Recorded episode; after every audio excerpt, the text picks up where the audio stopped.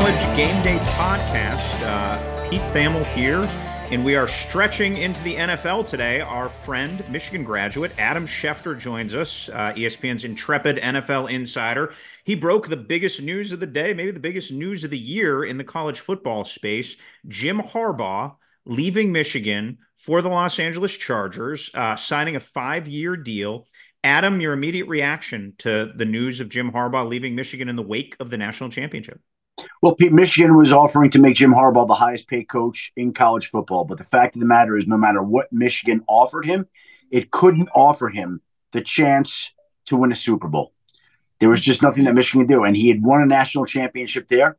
He wants to go back to the NFL and win a Super Bowl. And I think once he won the national championship, and even if he hadn't won it, like he had taken Michigan to the Final Four three straight years. He had turned around the program. They had beaten Ohio State. He made Michigan a national power again. He had returned the program to prominence. And because of all that, then it was a case of him wanting the next challenge, the next frontier. And with the money at the NFL level for coaches exploding, and with mm-hmm. his bargaining powers being at their peak leverage abilities, this was the time to do it. He, to me, he was going to the NFL as soon as the team made a compelling offer. The Chargers made that compelling offer. The Falcons might have. He was scheduled to meet with them on Thursday, mm-hmm. but the Chargers kept up on Wednesday, get the deal done. Five year contract. Jim Harbaugh, head coach of the Los Angeles Chargers. What do you think kept him from getting on the plane, Adam, to go to Atlanta? Well, I think it's a situation of can you basically come up with an agreement that's satisfactory for both sides, whatever mm-hmm. that is financially, with the structure in the organization, with the infrastructure, how it's going to be run. There are so many things that coaches know they need to make a program and an organization successful. So I think as Jim was going through his checklist, he got the things financially mm-hmm. and otherwise that he needed, that he felt comfortable with, that made it such that he didn't get on that plane to go to Atlanta. All right. Well, what's next at Michigan, Adam? Uh, what's your sense moving forward here? Well, I think we got a glimpse of the future when we saw Sherrone Moore. He stepped in. They went unbeaten under him. He has a lot of the qualities I think that school would be interested in. Uh, I think they'll look at some other people, but I think he goes into this as the undisputed favorite to get the job. And I think it'd be a major upset if he didn't get it in the end, Pete. Yeah, and I think from what I've heard quickly tonight, since this news broke maybe an hour ago, we're here at 7:30 Eastern time. Adam is kind enough to pick up his head from his phone to join us on the Game Day podcast.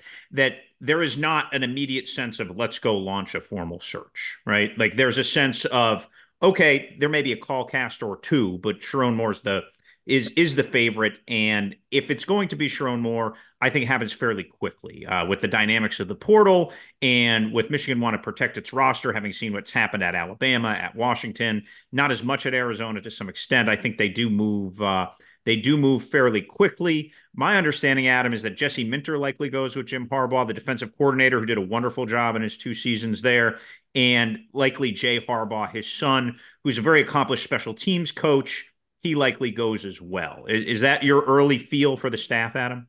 I don't think you said anything that I would disagree with, to my knowledge, right now. Now these things are always fluid; they can change. Sure. Yeah, but I but I agree with that. I think Sherrone is the favorite. I think Jesse Minter winds up going with Jim. I think Jay Harbaugh winds up going with Jim, and we'll see if anything changes that in the future moving forward here now. Yeah. What do you think Jim Harbaugh's legacy at, at Michigan is? He's obviously such a compelling character in the school's history, Adam. Uh, you know, dynamic quarterback, an all-time great player. Um, comes in, it, it, it's not linear, right? Takes him a few years to get there. Has the COVID year in 20, and then obviously just goes on a three-year rip uh, here. What, what, how do you think his time at Michigan is remembered? Well, you and I probably would have differing answers there, Pete. Right? but I would say that Jim Harbaugh goes down as a legendary figure mm. in the school's football program. Yeah. Bo Schembechler, I don't believe, got them a national championship. He did not. That's correct. Jim Harbaugh did. Yeah. So Jim Harbaugh outdid his predecessor in terms of winning national championships and again restored yeah. prominence to that school and returned it to the way it was under mm-hmm. Bo, where it was a superpower in college football.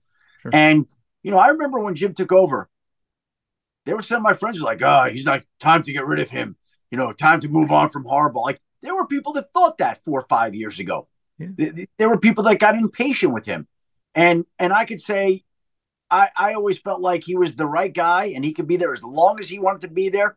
And he did exactly what he was born to do and set out to do. And that's make Michigan the type of program that all the people who went there, like myself, are yeah. obviously uh, proud to be a part of that university and follow that school. And they've provided some tremendous moments. Like you, you want your school to give you moments that you'll always remember.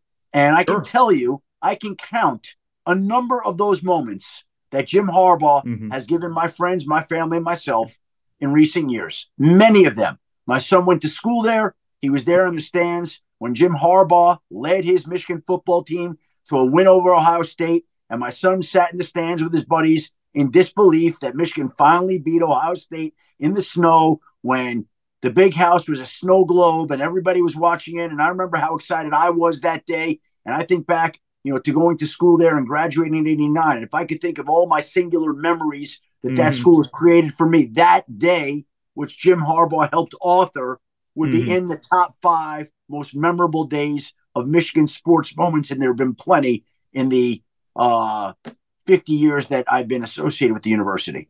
Yeah.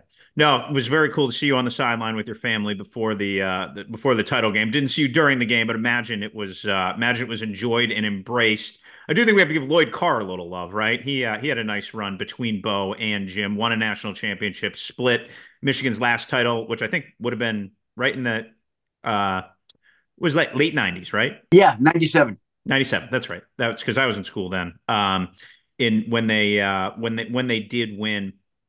Um, yeah, it, it is interesting to reflect back a little bit to 2020. Michigan goes two and four. Uh, Rutgers takes them to overtime. They almost lose that game. They lose to Michael Penix in Indiana. Um, yep. And there was some there was some consternation. I think that's probably when you heard most of that chirping from your friends, right? Like that was when I, I you know I don't remember, but I remember defending Jim, and I'm not just saying that now. I remember yeah. defending him to my friends. I remember defending him on Sports Talk Radio. We do enough radio shows, you sure. and I, yeah. that you're on, and people would be like, "Oh, you went to Michigan. You you yeah. think it's time to make a change?" And I and if somebody can find an interview where I said it was, that yeah. would be news to me because every time I was asked that question, and it was a couple of dozen, I always said that Jim was the right guy for that mm-hmm. school. I always believed that. I always believe that, and I still do.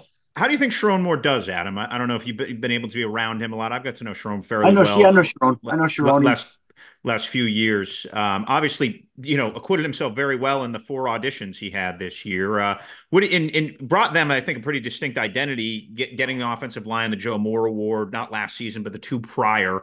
Um, what, what do you think? How do you think he takes the identity that Jim forged and, and puts his own twist on it? Well, I thought I think we saw him do that. You know, in the four games that he coached, it was four games or three. I thought it was three. It was four. So it was three at the end in the in the Big Ten suspension, and then he had one of the first three, four altogether. He had, yeah, because I think he was suspended for one of the first ones, and then he had, I believe, the third game to start the season, and then he had the three game Big Ten suspension to to end the year, um, which included Penn State. Obviously, I think that was probably his signature moment when they ran the ball well, 32 I, I straight times or whatever. Well, I mean, I would say this. And, and I would say this. Uh, is there a coach in Michigan football history that has a higher winning percentage than Sherrone Moore? No, I don't think so. No, Fielding Yost has nothing on him. Yeah, no, that's exactly right.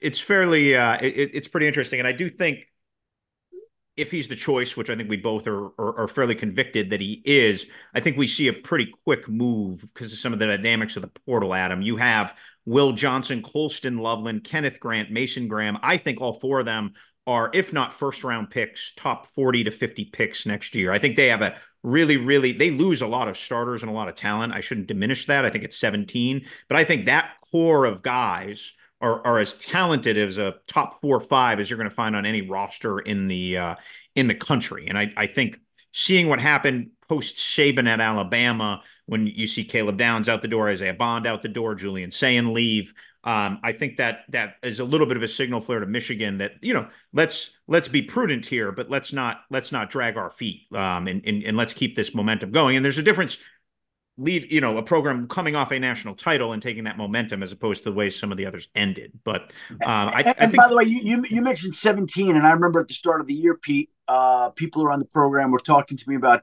the football team and how good it would be, and they said to me that last year.